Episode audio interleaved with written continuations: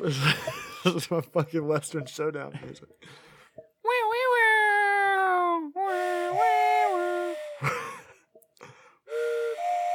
That's how we're gonna start off the show. Oh yeah. We're going live in three.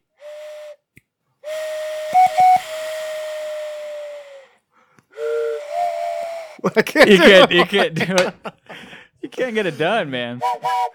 You cannot get it done. It is. Let me check. It is October twenty second, two thousand eighteen. This is Atlanta United FC Weekly, a Home Before Dark podcast. It is a showdown down It to the final game. So you couldn't make it happen with that, but Atlanta United held on, made it happen yesterday, and we still hold on in a tight grip with probably like Infinity Gauntlet with like two stones maybe right now, like a grip on the supporter shield. I think we're race. up to four. four. I think we're up to What are we waiting only for? Need t- one more. it's the time stone, isn't it? It's the power stone. No, it's the health stone. yeah, exactly. Yeah, that's really what's Soul stone. the soul stone. Yeah. Your soul is mine. Yeah. This is the last night. I am Tim Herbin. As always, I'm joined by my lovely co-host, Mr. Kevin Bradley. Dan James is um, not with us tonight. And this is American Choppers. This is American Chopper. Damn it, Paulie. I feel like I wore the American Chopper starter kit tonight. I think I think you did. black black hat, crew neck sweatshirt with the sleeves rolled up, shorts and vans, big burly ugly nasty beard. Oh, okay. Oh shit. Okay. Enough of this. Okay, we got a couple things. We got a couple things to go through. First of all, thank you guys for tuning in. If you guys are in the trap, inter, uh, interact with one another as you always do. Give us points of topic as you always do. You guys are the lifeblood of this show. We kind of just spit off what you guys are saying and we start spouting off our thoughts on it. However stupid they are. If you guys are listening to us on your They're favorite, not our thoughts, not their comments. correct. Our thoughts. stupid our co- our Yes. thoughts are. Correct. Sorry, pronouns sometimes really How dare things. you assume you didn't ask any of them their preferred pronouns before you started talking? All right, we're gonna about go. we're gonna go through this. The if you guys are listening to us on your favorite podcatcher, make sure that you guys, if you have the ability on iTunes or Apple Podcasts or Stitcher, leave us a five star review, a rating, and a review. We'll read it live on the show. We haven't gotten one in a few weeks. Did we not? I don't know. Check. I thought we had one. oh, maybe we did. Wrong. Go go give it a shot. Go Could be wrong. anyway. You see the graveyard. La- there is so, the graveyard. so back to what you were saying. Last Okay. night in the studio. This is the last night in the West Side studio. Come sa- uh, come Friday, we sign on our house. Come Saturday, we move in. Come Monday, come rain or shine. Come m- Hell or movers high or water. movers or not. There Movers will, or shakers. there will be a podcast in Atlanta United FC Weekly to celebrate to recap us winning the Supporter Shield on Monday night. Well, we won't. We'll be winning the Supporter Shield over the weekend, but Monday night we will be recording and. Who knows? You know what's going to be Dan great? James might jo- might it's be going to joining be us great live. whenever we win the supporter shield because both teams lost. yeah, that would be pretty great. I mean, Orlando had a good little swing of momentum this weekend. I could see them maybe pulling out something crazy against Red Bulls on the road. I like it. I like it. A new name in here, Sid the Science Kid. yeah, saying, uh, "What's up, guys?" and they said, uh, "I would be remiss if I didn't say hello." exactly. You'd be remiss if you didn't say hello. Yeah, thank you guys as Uh, Thank always. you for correcting him, Bill Holcomb and Brittany S. and Domer. Domer. Okay, so uh, let's go through housekeeping real quick. Okay. This no week, ratings or reviews. This weekend is the last set of games. All the games happening at one time. It is the last set of games for Home Before Dark Fantasy through MLS. And right now, your leader right at this very moment is still Nathan Lyons FC Apogee with 1,361 points. He is a hefty 48 points in front of Transmission FC. Yeah, FC. that one's locked up. Andrew Cole. Yep. We have uh, third place Black Hole Bombers, Kyle Cram. We have Andy, Andy Watkins. fell off. Homies B4D. You- I think Andy is the reason why we didn't lock it up this weekend. He gave me a 20 spot. A 20 spot. Gave me a 20 spot. Said, I'm giving you cash for whenever we lock up the supporter shield today, and you can buy a bottle of champagne because I want to hear it pop open on the show Oh, and get a bottle it. of sparkling grape juice for Tim. Damn it. Damn it. Well, think, the think this is all his fault. yes. Well, the gesture is not lost Exactly. as always. And that, so he's tied for uh, actually he's ahead of Jacob F. Benson, aka John F. Beasy, stats and trends at, in fifth place. So it looks like, barring a miracle, Nathan Lyons will be joining us at some point along with uh, John F. Beasy. We're going to be doing some sort of debate show or Yeah. agree show Yeah. where they just talk to each No, other. No, we will No. make them debate. I will find a way. debate. Okay, speaking of debate, this past weekend, Domer graciously hosted me to be able to wave the Unite flag and get some video and photos taken that weren't taken with a Razor phone from 2002. Oh, shit. Who had a razor back in 02? Somebody working at Motorola? This was me, Playboy. You, when did you have? You, did you not have one in 2002? I got a razor. In, oh, I guess that would it have was been closer to- 2005. Yeah. Okay. 2002, All right. I had a little uh, Motorola like metal flip phone, I had and it was a of those completely too, yeah. green I'm the same screen with it. Yeah. Yeah, Back whenever you had to. Yeah, God, those phones were so terrible. whatever, man. You could play Snake on That it. was basically what the video that Casey took ended up converting into. was one of those old videos for whenever I waved the flag uh, the last time. The last time I was up front, there was no obstructions really. I just did it for a couple of seconds and it was over. This weekend, went to go wave the flag, and I had to get an entire lesson in how to. It's way more physics than I expected, and I was getting critiqued, and people were trying to be like, "No, just look at me. Don't look at the flag. Just make eye contact." I felt like people were judging me in in my most intimate moments. They they were talking about strokes, doing long strokes versus short strokes, and not using too much muscle and letting the flag do its thing. But then you got to whip it sometimes. Got very sexual, it's- very heated in in the supporter section.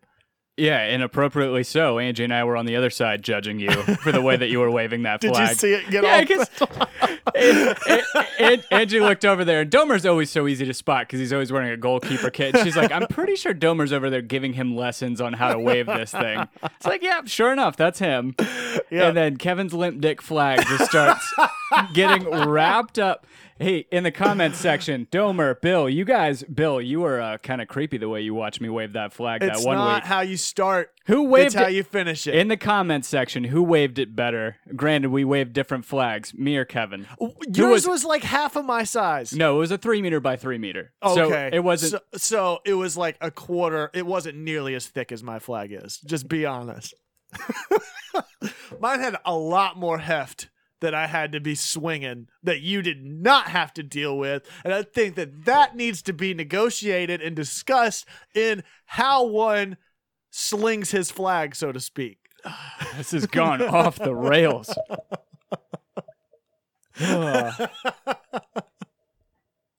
Oh my god! Yeah, Yeah, exactly. Domer's the three the three meter is so much easier and it has a shorter pole. Couldn't have said it better myself. Kevin Brown, Kevin's flag has mega girth. his his girth is his worth. my girth is my worth. This is home before dark.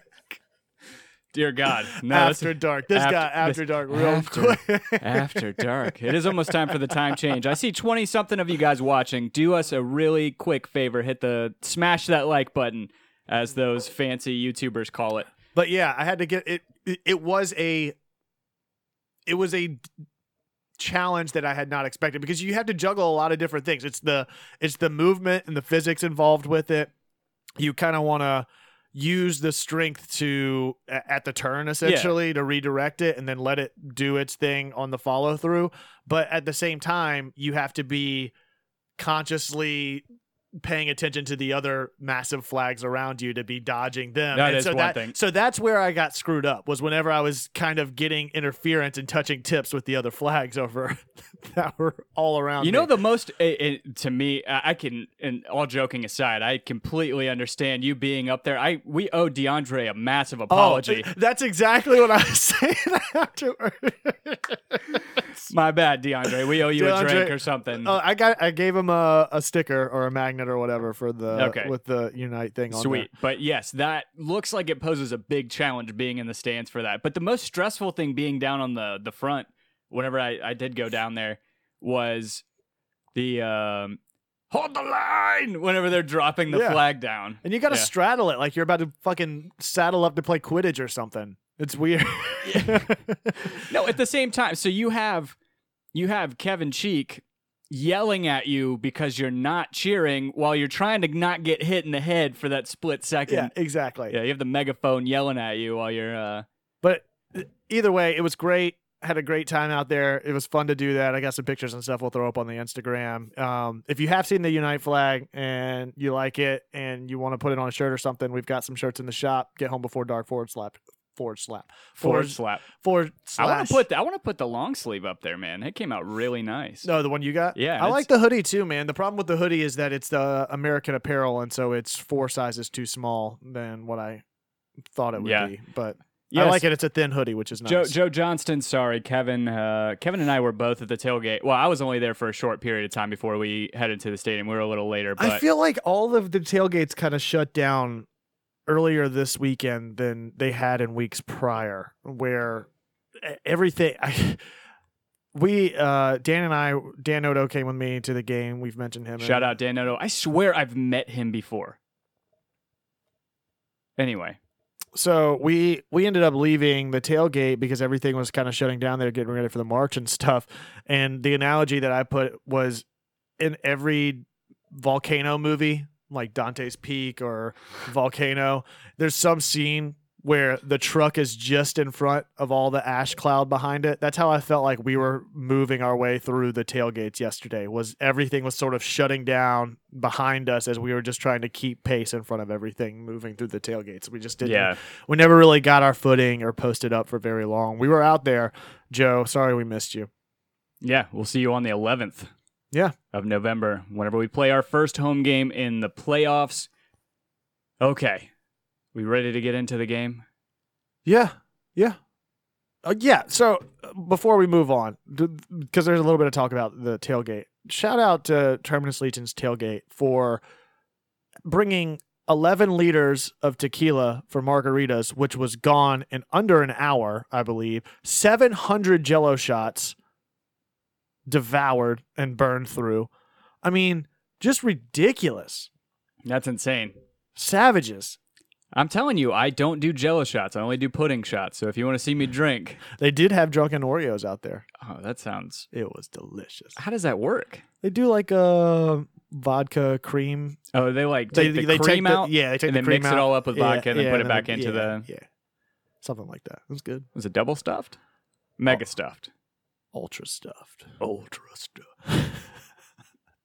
This is when I wish I need to get a soundboard of like SNES video game where they get Yeah. uh, Killer Instinct Ultra the Yeah. combos. Yeah, combo breaker. Combo breaker. Mm. okay, but yes, to the game. Starting lineup first, because that was a fucking doozy of a lineup. It was. And first of all, I want to pat us both on the back for saying Lagos Kunga would be in the 18. And shout out to the young man. Shout out to the young god making it into the squad. Him and uh, him and George Bello both in the squad. It was good. To, it was cool to see them like walking together. Yeah. They seem kind of tight. Um, those young guys, Carleton and Goslin and and Kunga and, and Bello, all those guys seem to be really tight together. I think that's really great for us moving forward. Um, even though all things considered, if they're successful, they're not Yeah. going to be here for very Yeah. long. Yeah. Um, yes, the the lineup was a doozy. I think we did expect Carleton and Barco to play if Villalba was out. We talked about that last week. We didn't have news at the time during the broadcast last So, week that um, said whether or not he would be or wouldn't be. And the last we had heard is that he got injured at Paraguay duty. Yeah, and I've heard conflicting reports on his injury about w- how bad it is and how long he's going to be out for. Is there any definitive answer, one way or the other, how long he may be out? I don't know if if anybody knows in the trap, go ahead and put it in there. But to my knowledge, they- it's injury news in MLS is already hard to come by, and a consistent, updated, um, trustworthy manner. And then Atlanta United's usually tight tight-lipped about things to begin with. Miggy seemed like he was. I mean, he was definitely out there. I mean, you saw him in his hoodie. I didn't. Did you see Tito on the field after the game? I didn't. I, I didn't saw- I stick saw- around yeah. after. I saw Miggy walking around just immediately after the game, going and hugging the guys. I think everybody assumes that Miggy's going to be fine and be back probably as soon as next week. I would, I would think I that Miggy. I, I think Miggy needs to be back next week considering the implications of not winning next week. Um, yeah, you had Bill. Bill said Tito was on the field too. Yeah, Um, and, and then Clayton, yeah, Maggie, Maggie's was running. running today. Yeah, Yeah. Uh, and Garza was in the he's in the 18 as well. 18, he didn't so see the field. We yeah. only saw two substitutions, right? Am I wrong? Right, Uh, Kevin right. Kratz and then um, Jeff. Jeff Larentowicz coming in for Carleton, which was a very weird sub. Yeah. Um, but we'll get into that in a second. Other thoughts on the lineup? It was weird to see. I mean, they posted a 4 3 3 lineup, and for all intents and purposes, that was kind of how we played the game. I mean, Barco, or not Barco, sorry, Escobar got up and down a lot more than I was expecting him to. Yeah, Escobar was great. Played had a hell of a game. I thought the um, I props to me. I think I mentioned it last week about Nagbe filling in as the ten position. At one point, I know last week I mentioned Nagbe potentially filling in as the ten, which everybody would think that Barco would naturally fit in that position. I think he probably should have, but I think Nagbe's experience and skill set lent itself a little bit better to that position. One of the things that was confusing to me was the Barco uh, Carleton flip flopping that kept happening the entire. No, I th- but I think it ended up working for us. I mean, granted, Barco has you, you he's back to the point where he's giving you almost to the point of a finished product, but he is he's penetrating defenses better than he was in previous weeks. He was definitely posing a threat. He was very fast, quick on the ball, getting he, upfield. he sets up Escobar's goal. Yeah, I mean, he he threat he pulls both defenders and then splits them to f- play that ball off to Escobar in wide open space inside the 18, which was fucking gorgeous. Like just great setup and great field awareness for him up top. he still doesn't seem like he's settled, but at the same time, I keep going through my head. He's 18, 19 years old. He My biggest problem with Barco right now is that he will assume that the ref is going to make the call. that that to me was him sitting down in the whatever or just stopping play assuming that he's going to get the call while the the I forget who it was just kept pressing Yep. the back line and he just gave up on the play and left our defense exposed was a big problem for me and should never happen you that is soccer 101 middle school high school you hear it you play through the whistle and Barco Yeah. I feel like is the only player that it resonates that much to me that he is the one player that doesn't do that Well, yeah, I, said, I. I said to a guy behind me who was he was talking the entire game, um, but at one point said something about Barco during that time. I was like, I don't know a player on the team right now, and this is something you could fix mentality wise. It's it's very easy to kind of put the fear of God in the kid, but um, I don't know a player who gives up as as easily he does as on uh, as Yeah. he does on our team. Yeah. And maybe it's just again, I I I'm going to go ahead and preface this again by saying he's 18, 19, I I I forget if he's if he's turned 19, but some of that stuff will come. But there is like a lack of maturity or a lack of I wouldn't say effort because he seems to give his all, but he he gets discouraged very easily. Um, he needs to work on that his confidence, Yeah. more than anything, and then also his work rate's fine. It's just a matter of I, I think his decision making in the final third is a little suspect sometimes. Right. But again, that'll come with age. Like that's that's a thing where he's Yeah. he's under intense pressure. He's Right. got a lot of uh, a lot of eyes on him right now, and he's probably crumbling to an extent because he was playing a lot better in the middle of the season. Last game against Chicago, fantastic, Yeah. right? He scored that goal as one of his standout performances that he had. But i his performance, uh, to me, left a lot to be desired. But I did think that it helped switching them around yes because you had Carleton on the left at 1st Mhm. And then I want to say it's probably 20, 30 minutes Yep. in, you saw them kind right of after drift. that first goal I feel like is when it Right. You saw yeah. them drift and then switch sides. And then you saw Carleton was a lot more comfortable on that right side. And then also uh, Barco on the left. I thought they played. It, it made a lot more sense once they made the switch, in my opinion. I think the weakest thing yesterday was a lack of any sort of coherent midfield because Nagbe was doing so much in the ten spot. I felt like the center mid was where all the holes and shortcomings came in Atlanta United, and it ended up leading to a lot of build up play that our defense was having to react to when they weren't having to do that just a couple of weeks ago because Nagbe would be a little further back or Remedi there to kind of support. It, it just that was something that was glaringly obvious to me was I felt like we we were either too far forward and too far back, and nobody was really holding like the Jeff Larentowicz role. Jeff and Remedi sort of whenever Jeff and Remedi are in midfield together uh, with Nag because recently we've been doing Jeff Remedi and Nagbe. Whenever all three of them are there, Nagbe can drift forward, and you've got Jeff and Remedi to kind of hold position in the midfield. Without Jeff in there, I felt like Remedi was kind of left to do a lot, and he did do some really great things, but he also got burned a couple of times, and our defense ended up having to do a lot more to react to things than they had been in weeks prior. No, I agree with you. I think yesterday was kind of the audition to see if he can hold his own as a number a number six. Yeah. and I, I don't know that he can. I think he's better suited. At, we've said this previously that I think that he is a better playmaker than is somebody like Jeff Larentowicz or say like Carmona last year, where he's he seems to have a better nose for offense and, and playmaking in that regard. But his while he is a bulldog and he is on the ball and he he plays defense pretty well for the most part, he seems to leave gaps open whenever he's playing back there by himself. It seemed like that happened a couple times where passing lanes got kind of gashed. I mean, there were a couple times where we got really caught out, but um, I think he needs a partner back there. I think it really, if we're going to play a four back, you need the the two in front of them. Like you said, either have Larentowicz drifting in, uh, or le- staying back for for Remedi to go forward. Or Yeah, so uh, Bill Bill's got a really good point. Remedi didn't get burned more than Jeff. He just didn't have a Remedi to cover him like Jeff does. Again, back Yeah. to that point. Whenever they're both there, they can both sort of recover for each other because they're not. There's not such a, such a big gap that they have to sort of play in space to Yeah. to handle.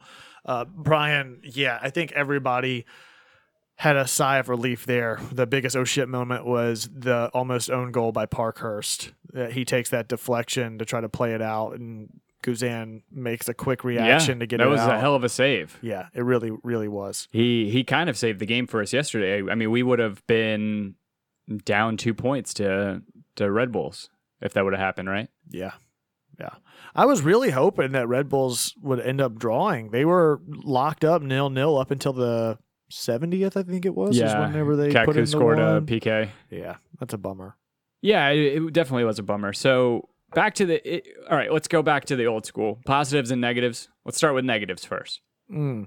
so that we can kind of go on to the positive as we go into the the preview for for Saturday. or Negative negative was that Chris McCann replaced George Bello when George Bello was trending in an upward momentum, and I don't know why. And I don't know that the McCann replacement paid off major dividends in any meaningful way in yesterday's game. And you guys can give me shit for this. I thought McCann was one of our best players on the field at all times yesterday. I thought his service into the box was great. There were a couple times there was one that he ripped a little too heavy going to uh, to Josef, but I felt like he was He had a couple of really, I mean, it's weird because you nitpick. It's like, oh, he had a couple of bad passes. But right. I'm, I'm speaking does. relatively. I Which said, that was weird too. I noticed a couple of those passes that just sort of died in space yesterday, more t- more than I have recently, where they just weren't putting enough behind the ball to get Yeah. it to the player to take the ball upfield. But all things considered, he was he kind of spearheaded a lot of our our chances in the box. I mean, he it, it, kind of flip flop with Gressel in terms of crossing the ball into the box, Yeah. being our our primary distributor. completely forgot what Elliot Bevan said. Um, he was playing the U17 game last week. Bello was, and apparently had a fucking amazing goal um, off of a free kick in that game. From what I've heard, I haven't actually gone back and looked at it, but yeah, I think that's partly why he wasn't starting. So my negative, McCann. I, it's just a negative. It it ultimately didn't lead to anything that was It wasn't as catastrophic putting him in over Bello as exactly. as as it could have been. Thinking about how Bello had, had fit into the squad and what kind of dynamic he brought to the team. Uh, the other the other negative for me is the lack of any sort of development or um, consistency in the midfield with that lineup the way it was set yesterday, which I talked about briefly, where I just felt like it was either completely on the offensive side of the ball or completely on the defensive side of the ball. There was no midfield to be seen. No, I agree with you. There's the no most there's no part. build up, and you see that in Yeah, who eh, scored? I want. I'd be interested to see where the ball was over the course of the game. For Oh Atlanta. yeah, I'll uh, I'll pull up heat maps. But I mean, that's that's something that I wanted to blame Josef for was that whenever he got chances and he got forward, he got forward, it seemed like he rushed them or thought about or they got too, too fucking cute. That was the other thing too. That goal that he has, if he just takes it on the one touch or even on the second touch, but he does that third one for no reason whatsoever. But he's he's left with no help. To your That's point, w- to your point, the ball's either in the in the back third or the forward third, and he's usually left by himself. It's been like that for a couple weeks, where it looks like he's wasting chances. He's not, but he has nobody to lay the ball off to for an easy pass, or nobody's drawing the defenders off of him whenever he's becoming a threat inside the box on a one on one, and it's kind of tough for him. you know, one of the things that I did see that was a welcome change was that players like Escobar and Carleton and um, even Nagbe, Nagbe was wildly off target. You could see what he was trying to do by trying to take the one touch on the outside of his foot. He just didn't connect with it the right way. But Carleton has a great fucking one touch on. Um, it it goes just over the top right post. Oh yeah, um, but taking shots off of the one touch and taking shots in space, Escobar's that ends up leading to the ricochet that we end up getting. the confidence that he had to take that was pretty impressive. I was not expecting that from him off his, on his off foot too, yeah, to be able so to seeing cut in. and- players that don't normally take shots or get those opportunities, Yep. hopefully we see that trend continue in a meaningful way. That I don't want to see every player taking shots from outside the 18 every time they get a possession, but I think that's been a consistent criticism of this team is that there some of our skilled players aren't taking shots when they should be, and they have opportunities to. No, I agree with you completely. Uh, let me pull up the heat map real quick. It looks, for the most part, like it's a little lighter in the midfield. You don't see a whole lot of yellow in in the very middle of the field. Sorry, guys. We're looking at who scored right now. Uh, obviously, it's not too helpful to you guys, but we're looking at the heat map, and it's, I mean, mostly on that defensive third. It gets really red towards the back in the middle, uh, LGP and Parkhurst, and then uh, up on the top right, which would have mostly been Andrew Carleton. Um, but yeah, for the most part, the ball kind of uh, Well, stayed away from the middle. so here, let's do this. Uh, select Nagbe, Gressel, and Remedi because those are our midfielders in theory for the game yesterday. And I want to see how far up their touches were. So Remedi Remedi was definitely all over the place, more so than others, and was more on the defensive side of things. But the interesting thing is, again, you see very little development inside the center circle right, exactly. which That is was- where the gaps are starting to form. And that's what you miss whenever you don't have somebody like Tito or uh, Right. uh, Miggy in the lineup. Right. And for him to be able to create, be able to cut in, cut out, and be able to create space, either going outside. See, this is in. why we need a producer for the show. To what everybody's talking about, um, something that we can cut to what, what what we're looking at on our screen, so that you guys can see it too. Yeah. We try not to do it often, but every now and then we need to reference these things to make sure we're not completely full of shit. So Yeah, Escobar was the stand. oh, So Escobar nega- was a big standout for me, Okay, yeah. negatives. Back to negatives. Um, the bo- uh, second half to me was a complete negative. Granted, we didn't give up a, a goal in the second half, but the second half, the ball, the the life of the game seemed to just have gotten sucked out.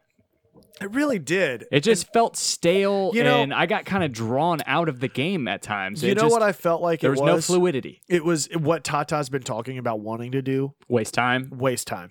And that's not what this team is built to do. And they've been known to get exposed by trying to do that. And so I think that's where we see that. And it's like, why are they, why, who is this team? It just does not look like the team that we've seen play all season. Yeah. And so I don't know where I stand on that. Obviously, it proved successful yesterday, but I don't see the point in just wasting time for the sake of wasting time. Especially against a team like Chicago, who you could handily beat and just keep your foot on the gas. There was Yeah. no reason to do that. If you're playing NYCFC on the road in Yankee Stadium, okay, I'll I'll concede that. If it doesn't pan out, it doesn't pan out. That makes sense. But at home, in front of Oh, by the way, the attendance was definitely not 72,000 yesterday. Um, but at home, in front of a packed crowd, you've got the lead against one of the worst teams in the East. Why are you wasting time? There's there's absolutely no reason. for Ronald. Pena disagrees. He says that um, he just thinks that we miss Miggy and that we weren't necessarily wasting time.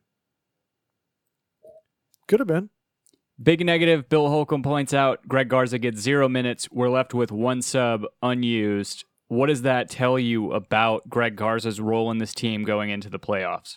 Knowing that you already have necess- his backup playing left back, you have a tired George Bello, which we didn't take into consideration Yes. from his U17 exploits, on the bench alongside Greg Garza, and you don't see his substitution come into the game. We talked about going into the playoffs. We talked about his return last week. That you know there are people that thought that he was him being the incumbent. He was going to take his position back. He was going to get a couple reps. He was going to get back into it. He's going to be starting going into the playoffs. I think that Garza's role is contingent on what your plans are with him moving past this season. And if you're not planning to keep him and you have two viable options at left back, don't play him. This it's so crazy to me though because of so much of the stuff that's in flux right now. All the all the rumors flying around about Tata Martinez Which seems or to, Tata Martino. Sorry. which seems to be trending towards him leaving. Well, it depends on who you ask. Every time I get suckered into it, Gustavo on Twitter see- pulls me and it says, and then shows me that maybe it's not so much a done a Well, did done you deal. see? Did you see Tata's uh, Post-game? post game yesterday where he was talking? He got a question and said, "What are your thoughts on the MLS before your arrival?" Uh, and since you've arrived in the MLS, and he started speaking about his time in the MLS in the past tense, and everybody kind of took note of that and mentioned it to him, and or he called, he shed light on it. He's like, "Oh wait, I'm I'm speaking as if it's over." And everybody kind of had a laugh about it. But yeah, that was whether or not you want to read into something like that or not. But Yeah, some of the things that, and it's it's worth reading if you guys go find Gustavo Rodriguez. He always kind of. Uh, have you ever seen that unroll bot on Twitter? Or No. or yeah, it's like if somebody puts a thread together, you can just say unroll this. Like you can reply to it, mention it, unroll it for me, and then it creates a long oh, like a, cool. like almost like a, a readable page Oh, for you cool. to go through. That's just kind of chronological. He does the opposite. He yeah. he does this like 18 uh, thread or 18 tweet thread. Anyway, it's it's pretty telling. Um, some of the he's kind of just going through the translations of the all Spanish press conference Yeah. after the fact and how they were asking him about his future plans in Mexico and his translator stepping in and Tata's like, no, I can I can talk about this. That's fine. He's coming in and talking about it. I don't know. It just doesn't seem like I, I like his professionalism here. He's very focused on it. Um, he's absolutely focused on Atlanta United, whether that means he's here in the future or not. If he's not, there are reports. Atlanta United uh, fan TV put uh, put out today. There's rumors that I'm guessing this this sounds contingent on Tata leaving, or that it's an inev- inevitability that Boca Juniors manager Schelotto will be replacing him, who used to play for Columbus Crew. Is down coaching the biggest team in, well, I guess it depends if you're a River Plate fan, but coaching the biggest team in Argentina. To come through. Hopefully, if, if he does replace Tata or if Tata leaves, I would love that replacement. I don't, I'm going to be, I'm going to go ahead and admit, I don't know a ton about him. I don't know a ton about his coaching style. Dude, I'm gonna the be same honest. time- this is that that is on brand for me 100 percent of the time. This is not. if you're tuning in, I- I'm not to say that we don't know anything, but if you're tuning into the show to get all of the facts and insights about everything, we are casually discussing things that we may or may not know anything about. And me having the time and wherewithal to go and research all of these speculations and rumors and all of these highlight videos for all of these players that we may or may not sign and a tenure and track listing of all of the stops that a coach prospect may have Go- made go along listen their to it. career. Go I'm listen to not do- go check out soccer down here. yeah, here. soccer down here. Jason, Jason They will fucking- unwrap that. They'll yeah. nail it, but that's not going to take place here. yeah, no, I like so everybody in the in the trap seems to be on board with with uh, Schelotto and then also on board with Tata leaving. So I think one of the biggest things that I think is very interesting, and it's for another time, obviously, is that Tata may not necessarily be going to Mexico. He may be taking the U.S. men's national team job. Would- so if you were a betting man, which one would you put your money on, Mexico or U.S. men's national team? I would take the U.S. men's national team because the odds would be worse, and then I can make more money off of it. but if you're saying what what's the likelihood if it's those two, I think it's Mexico for obvious reasons. I, I think for the language barrier, I think the the talent in Mexico right now. Who pays him more? Um, it sounds like Mexico, the Mexican or FMF, whatever the the Mexican Football Federation will pay him something like two point something million a year. Just Yeah. pretty. It seems pretty hefty for a national team coach. So did you get into that debate with Jay the other day through the Twitter, or was that Dan? The oh, that, oh, discussion. that wasn't me. It must have been Dan. Uh, and of course, Dan couldn't be here tonight. Uh, it was a good conversation and back and forth between Dan and Jay about the reasoning why Dan did not think that um, Tata, Tata would would leave and why Jay thinks that he would. And sort of, I could see both mindsets. And one of the things that I had not really taken into consideration was the fact that the timing of taking a national team position for Tata or another coach at that point in his career is prime for taking that on now. I mean, you, are at the onset of the early stages of planning for the next World Cup. You're not coming Right. in with a year to try to change things and adapt and evaluate and r- reshape the the face of a national team on the world stage versus what he could potentially do for this Mexican national team, which hasn't won a group stage game in I don't know how long. or no, you mean uh no Or not the group stage, the um knockout rounds? knockout round game. I don't Did they win? I thought they made it to the the final eight. This is am I crazy? No, no, they did Not not. since they played Argentina. Yeah. Uh, it's been a while. okay. Um, yeah, I don't know. And to Brian's point, it would be a top five paid manager in the world when it comes to national teams. Yeah. Um, Yeah, I so to Brian's point, uh, I don't think it'll be announced until the season is over. I everything I've read is that he is technically under the MLS umbrella until December eighth, which I think is when the season is yeah, officially MLS, over. MLS owns every contract in the league. Yeah. So I don't think any decision can be made public about something like that until that date. Well, hats off to him if he wants to go win. He's only 55. He's kind of in his prime years when it comes to managing. He's already got a pretty pretty hefty track record behind him. But yeah, I don't. It, it's, so Brittany, I yeah, I don't think it's going to happen after Toronto. I don't think it's going to be announced until after the season is officially over, and I think that's the right call. And I think it's structured that way for a reason. Yeah, that until after we win cup. that managers aren't jumping ship and then tanking or whatever and having to play the mental games of playoffs Yeah. based off of what a manager may or may not do with the team, Listen, as much as I hate the Mexican national team, which fucks with college playoffs all the time. yeah, as much as I hate the Mexican national team in in the rivalry sta- from the rivalry standpoint, It's that guy, driving me Nuts. Oh, I know what I need to do. yeah, I'll go ahead and mute that for you. The um it's a prime job. It's it's one of the Oh, better yeah. jobs that's Yeah. available right now. He's got a lot of good young talent that's Mhm. coming up, and he can put his stamp on a team moving forward. How old's forward. Chicharito?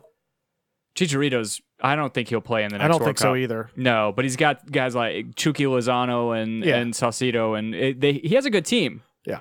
And hats off to him if he wants to go do that. I'm not going to harbor any ill will. He's done a lot for this team. He very well may ride off into the sunset, winning in that or uh, Right. winning a MLS Cup, and then also a Supporter Shield, getting us into Concacaf Champions League, which we qualified That for yesterday. Up. You know what else got locked up yesterday? Orlando with the worst record in MLS. Well, I don't know if that's well.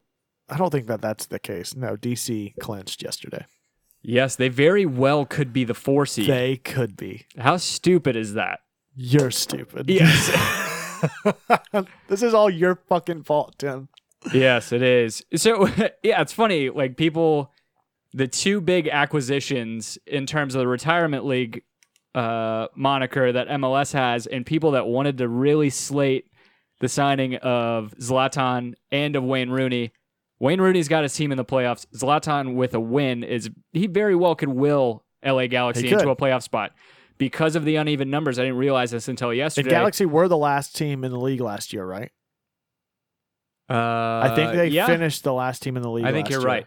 Well, that would be a hell of a turnaround. He's going to finish second in goals scored I know. at 36 years old. Coming in a quarter of the way into the season, Yes. or a third, whatever it was. But yeah, and the um, Real Salt Lake has already played because of the uneven teams. They've Yeah. already played all of their games. yeah, I don't know how that math works. I, I was smart trying enough for to that. figure Yeah. that out last night. I was like, how is how are they the only team at 34 right now? I don't know. I dare not.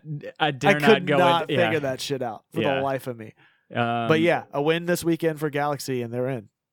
yes, that's crazy, right? Yeah, it, it definitely is. You're talking about that is that is the like retirement team. Who has meant more and had a bigger impact for the team as a signing, Rooney or Zlatan? Um, eh, For me, it's Rooney.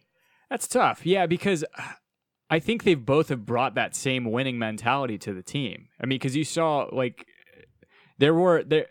I'll take it back. Rooney did. Rooney has a has had a bigger impact. And, and I don't think it's just a matter of points and, and standings either. I think No, looking at the mentality, yeah. cohesion on that team and on that offense, particularly between him and Acosta and what he's done, uh, yeah, I think for me it's it's not the Rooney show. Like I feel like it's the Zlatan show over at Galaxy. I'll, I will watch. I've been watching this Zlatan show for the past 10, 15 I years, whatever it is. I get and it. I will tune in. I get it, man. I, I, you know what? I see them if they can make it into the playoffs being a really hard out for anybody. They have guys that can. You saw yesterday. Their their main three attacking guys all scored between Zlatan, Alessandrini, and Ola Kamara. They all got a goal yesterday. They they took out Minnesota and, and primed themselves for a playoff berth. What What do you think about Bill Holcomb's point? Um, I think Rooney's getting a lot of credit or getting credit for outside factors. They were on that's the road so much before he came, and so many home game or home matches after. I would tend to agree with you. Aside from the fact that even though they were they had the bulk of their games were away on the front half of the season, their stretch of games on the back half of the season were against the best opponents in the league and they were stacked with way more games to have to play than anybody else. So it's about conditioning and staying healthy and staying consistent and actually putting up goals and winning matches that you have to win, regardless of the setting. I, I think that that's the factors that also go into that discussion. So if you take well. a look at their last ten, they played New York City, they played Toronto, who's oh, obviously oh, I talked about it. I mean, they played yeah all Dallas, of Dallas all of who won the West. I think out of all of their last 10 or 12 Oh, no. games, I think out of all of their last 10 or 12 games, all but maybe three or four of them were against playoff teams. And, Yeah, I and mean, the they- bulk of them were against top three teams in the East or West. Because they played Red Bulls two or three times. They played NYC twice. They played us once. so. they If you just go through that stretch, it's New York Red Bull. It started off. Let's say this stretch started uh, the 26th of August when they played Red Bulls, then Philly, then us, then NYC. They played Minnesota, played Red Bulls again. I'll played give you that. Played a hot Montreal game, or hot, hot Montreal team. Chicago, Dallas, Toronto, NYCFC. I'll, I'll give you the NYC point. NYC, hasn't been NYCFC good. hasn't been good. Okay. No, I'll give you that. They're a team that is primed to just go out in the first Yeah. round. No, no problems. Yeah. I don't know. It's it's easy to tell, and and, and SKC is kind of almost locked up the West. It's it's it's kind of tight though. It's it's SKC took it over last night, fifty nine points, and then you have fifty seven. You have LAFC who could very LA, LAFC as a expansion team could win the West, which is Yeah. kind of cool, Yeah. kind of crazy. But then uh, below them, Dallas, who was in first, I think, up until this past weekend. realistically, do you think we win the Shield this weekend? Hmm. Put put bias aside. Do you think that Atlanta pulls it out this weekend? And and if so, are there any contingency plans on them winning it this weekend? I don't think that they can win it with the lineup that they trotted out there this Saturday. Yeah, I think we need. I will say that. do- is, is you need either Tito or Miggy to lock it up, in my opinion.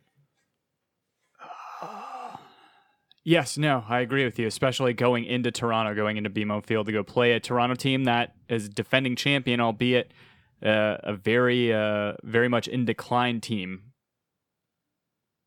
It's going to be tough for us to go in there because Red, Ooh, Red wow. Bulls have Orlando. I did not know that. Is Jozy still out with the injury? and Vasquez is out, so maybe that is a make weight then. But it's still going to be tough to go up into Toronto. very tough. Against that team, regardless of injuries, playing away, playing. What's going to be a heartbreaker Okay, here here's worst case scenario for me. It's not that we lose to Toronto. It's that we draw to Toronto. And then Red Bulls win. And beat us out by yeah, one point. The, the thing is, That that breaks my heart. we, we can't at all expect that Orlando is going to give them even No. a fight no. for those three points. The It's- only thing I could, well, especially knowing that Orlando could just do it as the last fuck you to Atlanta for the season and just drop an egg for for that point alone.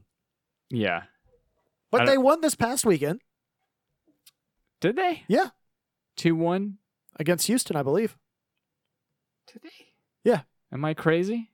No, they definitely won. Yeah. No, they beat Columbus. Columbus, that was it. yeah, it was all East versus East this weekend That's and right. West versus West. That's right. Yeah. Yeah, so the way that the playoffs are shaping up right now, it's obviously us or, or Red Bulls in one or two. And then you could have Philly. Oh, the the shakeup between third and fifth is ridiculous. Dude, you could see Philly jump to third, DC jump to fourth, and NYCFC all the way down to fifth at the end of the weekend. That's that's crazy to me because right now Philly and Philly and NYCFC are a goal difference. Actually, no, I take that back. If DC wins, what are, what are the schedule? What are the uh? Hold on. Right. So if if Philly beats NYCFC and then uh, DC wins against Chicago, I believe DC, if the goal differential is enough, they're going to jump up. But Philly is never going to be able to jump. Uh, no, that's not true. I, I take that back because it's wins, not goal differential. So we again, Philly could be in third, DC in fourth, NYCFC in fifth place.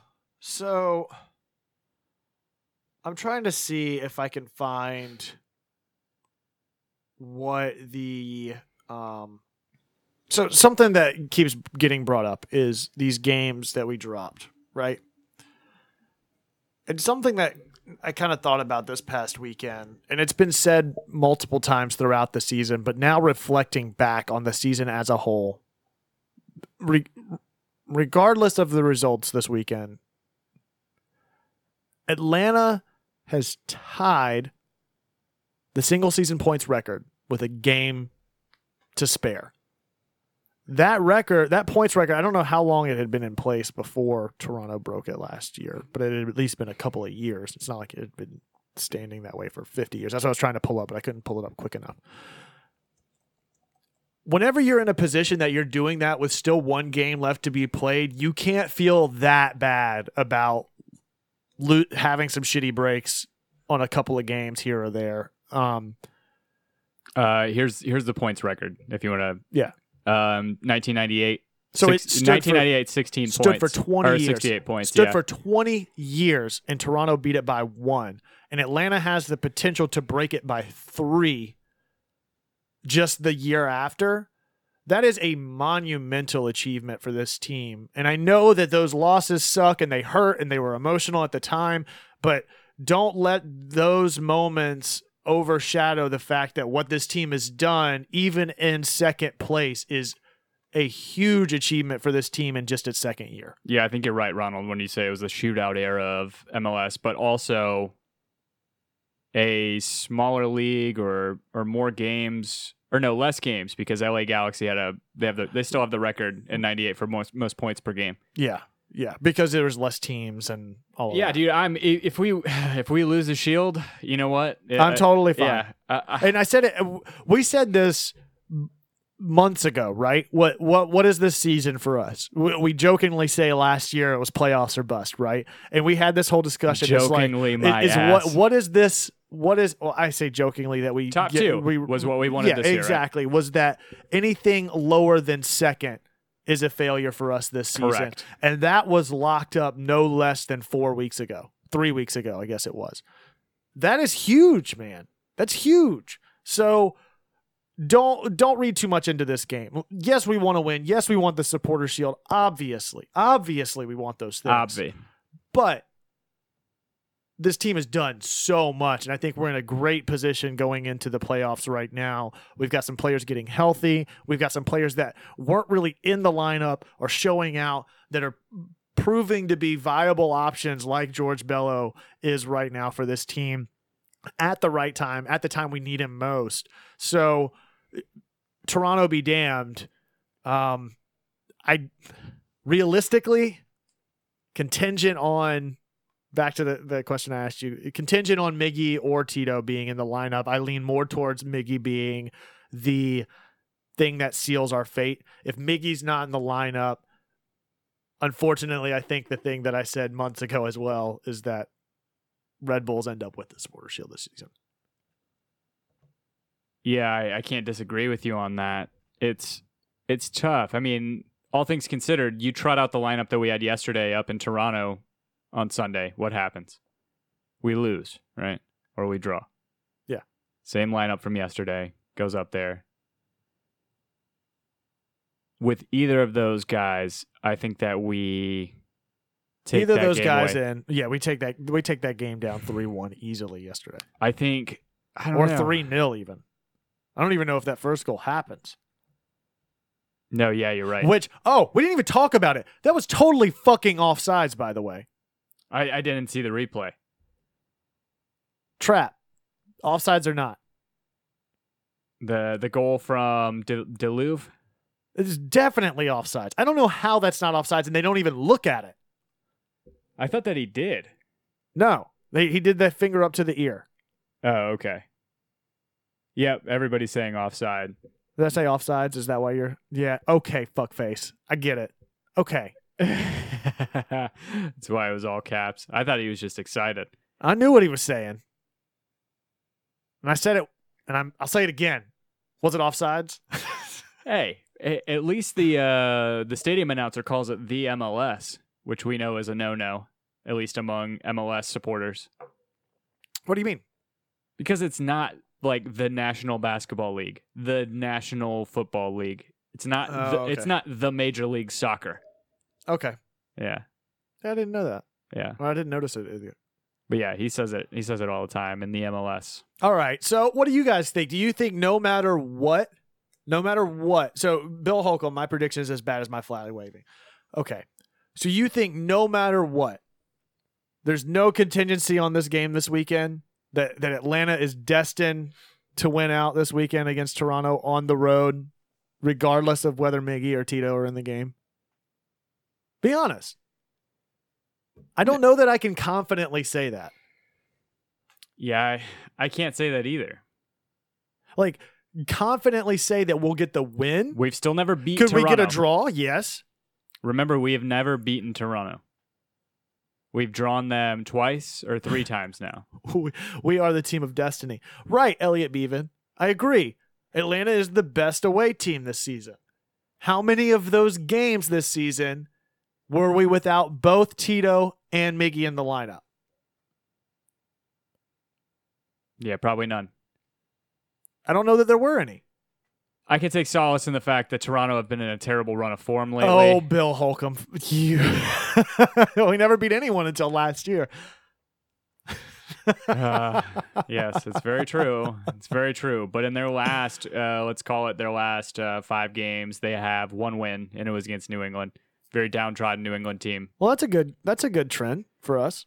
I mean, even if you go back further than that, I mean, in their last, let's see, So who they have they have two wins or three wins in their last ten games. who who's their last five been against? Their last five: Montreal two nothing loss, DC one nothing loss, Vancouver two one loss, New England a four one win, and then uh, Red Bulls 2-0 loss. The those are all so Red Bulls, great team. DC trending really well. Montreal had been trending well. Vancouver are How many of those were on the road? out of the playoffs? Um, sorry, I just or how many of them were at home? I, I just exited out of it. They had let's see, three out of those five were away, so they only had two games at home. They won one against New England, lost the Canadian Cup against uh, Vancouver. I, you can spin it any way you want to. We I, I don't. I, I just my my biggest point is that I, I'm not as confident to just if I had to go take a thousand dollars and put it down one way or the other. I don't know that I could confidently take that thousand dollars and say yes, Atlanta wins. I like I not like knowing if Tito or Miggy are playing. I like Ronald Pena's positivity here. We've never played Toronto without Jozy, so It's very true. Let's take that for what it's worth. We didn't even talk about positives from the Chicago game. I know there weren't a whole lot. What did you think about Andrew Carleton on the field?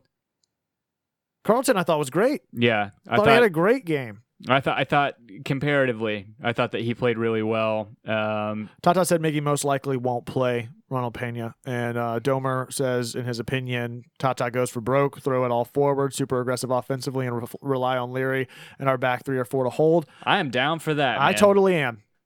throw caution to the wind. You really don't have anything to lose. Dude, go out there, get up by two goals in the first 30 minutes, and then you, I mean, you just fucking contain the second half. Yeah, I know this Toronto you have team. the talent to do that. Yeah, this Toronto team in the in the games that we've played against them, I feel like as we've been more aggressive, we've.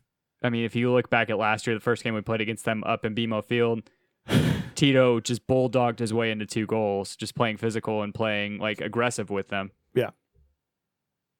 Yeah. Touche. We did win a game without Miggy and Tito yesterday. I do like I, I do like the discussion though. Who's better, Chicago or Toronto? I think Toronto's probably a better team in my opinion. Without Jozy, I don't know if I would say More that. talented team, sure, but in terms of their form, I think that Chicago's been in a better run of form lately. How weird is it to see Schweinsteiger all the way back on defense now? yeah, he's been playing that kind of makeshift center back all year. Yeah, he's just played sweeper now. Yeah, it's it is very weird to see him. He almost got caught out a couple times. Did you see whenever uh, that second goal got scored and he just stood in the goal? Yeah, he laughing? laughed. Yeah, he, he laughed like, at that. He's like, "Oh fuck, fuck. I'm gonna, re- I'm retiring next weekend." That's exactly it. Yeah, no, I think that Chicago's a better team at this point. At least this season, their their run of form has been better. They're uh, Uh, Justin Hazari, a new name in the trap. We don't know if Tata's leaving. That's that's been a big talking point for everybody. We won't really know definitively until the end of the season on December eighth that we know. yeah. Oh, that's that's tough. Any other positives to take away from from the game? Got the win, man. yeah. Got the win. Locked up. Uh, Champions League. Yes. Um, Which that tied- shit, that tied- shit. Liga MXs were coming. We're taking that crown next year. Champions League is coming to Atlanta, and then after that, whenever we end up getting our foray into uh, Copa Libertadores, once that actually they start accepting American and Mexican teams into that, we will take that home as well. We will take all your trophies, all even your though we- trophies are belong to us. even though we can't win U.S. Open Cup. true. But next year, you're going to see Lagos Kunga. You're going to see Andrew Carleton. You're going to see George Bello. No, that's right. You're gonna see Chris Goslin. Yeah. maybe. Um. So where what were we talking about just a second ago? Oh, I forgot. What the fuck were we just talking about? Oh, positives. The final positives. Jesus. Um. So Champions League locked up, tied single season points record set last year with a chance to break it. With even just a draw, we break it. That's cool. I mean, again, even if we draw and lose it, it's heartbreaking, but there's still positives to be found in it. Take this for a positive. Despite it being a B team, Orlando did beat New York Red Bulls the last time they played this season. That's a very good. Early point. on in the season, they won four three, but much to somebody's point in the in the trap earlier on, it was a B team that that New York Red Bulls I'm- had trotted out. I'm holding out a little bit of hope here. I'm not because I'm holding out the hope based off of what Orlando just did this past But weekend. Orla- it could be a statement in a in a a statement of intent going into next exactly. year for them. It yeah. is a launching pad for momentum leading into next season. I have no faith that this team is going to be able to do that, though. I have no faith in it, but I have a little bit of hope that I hope it happens. I can't do the math. Okay, best case scenario for me. Best case of the worst case scenarios for me. What's that? Atlanta draws Toronto, Red Bulls lose. so we just break the record by one point, and That- we still lock up supporters. yeah, because if you look at the the MLS points records, it would have it would be like 70, 69, 68, 66. yeah, it'd be all very tight. yeah. I'd very much like to shatter that, but um, I was gonna take a look real quick. Because we at- already set the away points record, right? We've already bro- broken that. yes, we, we that. did that a while ago. yeah, I thought did that yeah. a couple weeks ago. Yeah. Um, but looking at Orlando's lineup, I guess it was probably the better lineup that they've trotted out in a while. When you look at Dom Dwyer and Yotun and and Kljestan playing up front I feel like together, everybody's getting healthy. Will Johnson's bitch ass, Uri Rosell, um, I don't even know how to pronounce that guy's name. Ascues, uh, and then El Munir. Yeah, I mean, no Joe, Be- no Joe Bendik in the goal. Elliot Bevan, positive referee did not see handball. I like that. He didn't make. He didn't see a lot of calls yesterday. He did not blow offsides a lot. Yeah, but I will say that Allen Chapman did do a good job of letting play go and not I agree. constantly calling fouls where it could have been chippy play. Agreed. I think that Do red cards carry over suspensions into playoffs? that I don't know. Domer, is that why you said that? Red card for Long and Bradley Wright Phillips this weekend in a loss. Yeah, that would be dope. Do those? Do those? Do does yellow card accumulation carry over, or is it? it I know that slate gets wiped clean, right? As you go into playoffs. I honestly don't know. I feel like we had this discussion last year. Dan would know. But yeah, he's not here. Weird. That's that's in his place. Weird. See, We miss you, Dan. We're Everybody misses you, Dan. well, don't speak for me. Um, yellow does not carry over. On red. Oh, not sure on red. Got it. Uh, Dom scoring the winner for Orlando. okay. All right. All right. So everybody's so confident about Atlanta. Let's hear it. Score predictions for this weekend. Mm. 2 1 Atlanta. Because if you think of the guy, like Jozy scores against us usually, right? Or he he sets somebody up, um, whether it's him and Giovinco or what. But fuck it, man. I think we go up there. I think that we put the pedal to the metal and we win Three nothing this weekend. in Toronto. In Toronto. Slamming the fucking door shut. Atlanta's doing it. No Miggy. No Tito. Fuck it. Barco gets a hat trick. Where's the party at? Is what Bill wants to know. You say Tito gets a hat trick? Barco. Barco gets a hat trick. Oh yeah, that's Uh no, if Tito if Tito and Miggy aren't in, I'm gonna say 2 0. If Tito Okay. if Tito's in, I'll say 3 0. But I'm thinking a shutout on the road. Just an exclamation point on the season. I want to see it happen. I, I'm not even thinking logically anymore. This is true fandom shit. is is anybody going up to the game? If so, send us some videos. Some I know Kevin probably will be. Kevin Brown. I think he's looking for flights, right? Or he's trying. Well, I guess he doesn't have to look for flights. I think he's Yeah. trying to find his way up. Red there, though. cards do carry over, said the science kid told us. I love that name, Sid the Science Kid. It's pretty Is, great. is that a like an old PBS show? No, you're thinking about Bill Nye the Science guy. Yeah. Sid, Sid, Sid, Sid. Flights are in the 600s? Damn. You can go to Barcelona for that shit. I went to Madrid for less than that. That is yeah. Ridiculous. That's insane. Yeah, I Hmm. thought I thought Sid the Science Kid was a PBS show, All right. Watching that in Wishbone, especially Wishbone. especially that, That Sherlock dog- Holmes episode where they put him in that little outfit. It's so adorable. But if you think about it, every episode was a Sherlock Holmes episode. I didn't know a detective better than Wishbone growing up. Did you? Great Mouse Detective, maybe, Mm. maybe. Best best detectives in the game growing up. Inspector Gadget. I feel like Inspector Gadget relied too much on Penny though. he, he had a leg up. I mean, Wishbone could talk to Pun the kids, intended. right? Uh, I mean, Wishbone could talk to the kids, right? Harriet the Spy though. Harriet the Spy was pretty legit. Harriet the Spy is pretty legit too. Yeah, talk about that was that was like empowering for girls back then. Her For real. Alex Mack also too. She had the superpowers. Alex Mack. I don't know that one. You remember Secret World of Alex Mack? Like she got electrocuted or something, and then she got uh, or like radioactive, just Dude, like there was a lot of girl empowerment shows. for sure. Like she she Clarissa explains it all. yeah she would, but um Sister, Alex, sister. Al, yeah, sister, sister was that was good. That was a launching off point for Taj Mowry. Fucking Whenever he did right. Smart Guy, Yeah. your brother is smart. and no, Alex Mack though, she would she would turn into this little puddle of mercury and be able to like slide under people's doors, and then she could turn invisible sometimes. She's like a ditto. Yep.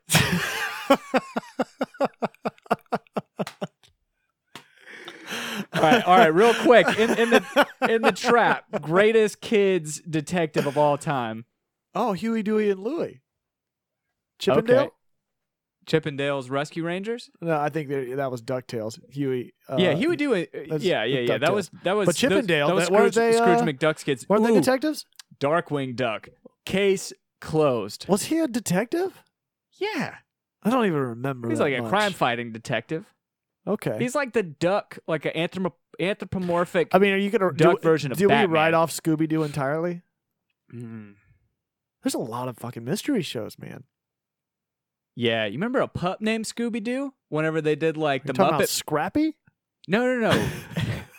it was like a later version of Scooby Doo. That whenever they rebooted it, but whenever they were in high school or like uh, elementary school. Oh, you mean like- Riverdale? Yeah, exactly. God, don't I? Mm, it's a good show, dude. yeah, I love watching sexualized teenagers on Fuck TV. off. It's good. They got a new Sabrina show with that girl from uh, Mad Men now. Ooh, I like TaleSpin. That's a nice honorable mention. When oh, fucking Carmen Sandiego ooh, can can still can you- slaps. How, how can you de- can you get deep enough with your voice to do the where in the world I can't sh- shout out to Rockapella with the greatest theme song of our uh, our childhood. I don't yeah, TaleSpin was pretty great because it was like a spin-off of Jungle Book. You had Baloo, he had that banana plane that he can land on the water in the jungle. what about Jonny Quest? Okay, original Jonny Quest from like the 60s and 70s or are you talking about the reboot whenever they had like good graphics and Uh, I don't think I ever watched the reboot. I just watched the one that would come on Boomerang. that show would get panned right now for for Hadji. Oh yeah, Hadji would get so many of those yeah. shows would, man. So many of those shows. Would. It's crazy what we grew up with. Yeah. There's a Yeah, I don't know, man. Yeah, that's uh Well, Venture Brothers is that's not really an old one. I mean, that's been around for like 15 years. That started whenever we were in high school. Yeah. I mean, for that, for for if we're gonna make the Venture Brothers argument, I'd make the Aquatine Teen Hunger Force argument. They're they're technically detectives in the first three episodes, and then it just they just shit the bed with that concept, and we're like, we're just gonna make this as ridiculous as possible. Sealab I think is on All right, par with we the just keep stuff, mentioning yeah. shows all night. Uh, so Bill did mention a point. Where's the party at if we win the supporter shield? Surely there's going to be something going on. Domer, isn't Terminus Legion having some uh, big shebang at the end? Uh, is it this weekend? I don't know. I think it's this weekend. I think Terminus Legion is doing a big members end of the season gala thing. Wait, are Falcons playing tonight? Oh yeah, they are playing tonight. Second Self Brewery Shit, y'all on spending the night Sunday. with us? Domer. It's dope. Thanks for spending your time with us instead of Falcons. Yeah. Hopefully Calvin Ridley got a touchdown from Matt Ryan. I need that for my fantasy league. I mean, Falcons ain't really playing for much anymore anyway, so there's that. Okay. Uh, score predictions. Did anybody throw any in there? We were talking yeah, we about did. it. We got some in there. Um, let me go up. Before a lot of cartoon talk. wildly off the rails. Uh, three nothing. Ronald Pena, LA Beaven three two. Bill Holcomb three 0 Domer three one. Jozy Vasquez out for this weekend. Yep. Okay, so I'm thinking a 2 0 or a 3 0 will hold. Somewhere around in there. I like it. I like it too. It's Anything coming home. else? It's coming home. Hashtag Kunga Squad. Hashtag, Bello's Hashtag Boys. Squad. Hashtag Play Your Kids. Yeah. And that's what we've been doing. Yeah. Proud of those boys making it to the 18, man. Yeah. Yeah. That's awesome. It's good to see That's so great. his run of form has paid off. Kunga was destroying shit in USL, and Tata said, "You know what? We have a hole in this team. You need I to just come want up." to get I just want to get Kunga some of those Squirtle sunglasses. Ooh, Squirtle Squad was. Oh god, Yeah. we didn't even talk about the Pokemon cartoon. No, I know, but they It's weren't really so good. detectives. No, they weren't. Th- That that conversation went from talking about best True. detective shows to just, hey, I liked these things. It's true. Kojak or um, Matlock. oh, Matlock. No, I I'll- like. I'll that. do you one Murder, She better. Wrote. Murder She Wrote. Game over. Game over. How many kids unintentionally watch Murder She Wrote after WWE uh, WWF Raw every Monday night on US on USA in the nineties? It'd end with a cliffhanger, and then all of a sudden you would see Mary or whatever her name was typing on her typewriter. Betty White. Yeah, I don't think that show would have been way different if it was Betty White. and think about if Don Knotts would have done Matlock instead of Andy Griffith. Oh my god. Don Knotts, the only man in history that can never make a crank phone call. Yeah. All right. So thank you guys for checking us out. Angela Lansbury. That's it. You got it. Yeah. Hasn't made it. a comment all night. Comes in with Derek the rushing, knowledge. yeah. Rushing in with that comment. Oh, jeez. Um, so if you want to get your Unite shirts going into the playoffs, check out Oh, gethomebeforedark.com forward slash shop. Find us on Twitter, Tim. You can find me at Tim Herb. Find Dan at DNJMS. Find me at the architect at the underscore ARC. Number one T E C T. Collectively at Home Before Dark. That's before spelled B and the number four. Be sure to leave us five stars, a thumbs up, and or a review, however the hell you found us. We are now on Spotify, which is awesome. You can find all of the Home Before Dark lineup on Spotify. Can can we also announce that we are in Vietnam on the Vietnam iTunes store, Damn right. number 141 ranked podcast. One in four hobbies- one. Put it up, put it up, put it up, put it up. Viet fucking Nam, bruh. Viet fucking Nam. so uh yeah. That's pretty dope. However you found us, be sure to show us some love. If you leave us a review on iTunes, we will read it out loud on the show, whatever it may say. We still haven't hit that 150 mark, guys. It's the last week. It's the last week. We just need four. We still just need four. It's been two weeks now. Two weeks, and we can't get four new reviews. I know everybody in that trap hasn't left a review. I know it. I know it. And if and if you all have, I know all your parents haven't thrown a review. You haven't gr- go, gone and grabbed your auntie phone or your mama phone and, and go slap five stars on Home Before Dark Podcast Network or Home Before Dark Atlanta United FC Weekly. Our homies over there, Unrelegated. unrelegated, or Mills has friends. Go do it. And then I just have this for you guys, all our all of our friends in Hanoi. Let me see. Oh, Oh, shit. you done- fat We finger. love you guys. Wait, no, You not done- that way. Not that way. Not that way. That's Chúng tôi yêu các bạn. Can you translate the entire show now? we, we can we post one in uh, Vietnamese, one that is just entirely backwards.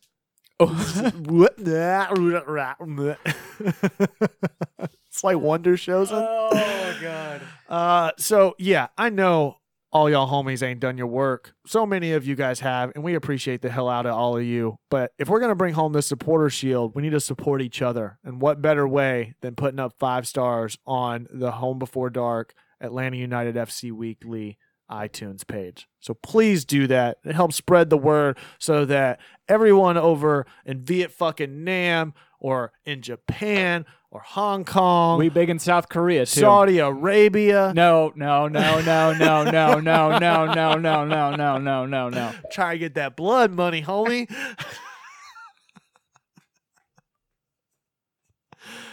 Over in Turkey. Fuck. That's a heavy way to end this episode. yeah, well, you know, you gotta do what you gotta do. Gotta hustle out here in them streets. So thank you guys so much, however you found us. And thank you for showing up. Eh, all you guys that come out in the trap every week, you make this a hell of a lot more fun than it would be. Either way, it'd be fun nonetheless. Sitting beside you, Tim. I'd be remiss if I didn't say how much I enjoy this every week. Yeah. It's even better without Dan, I think.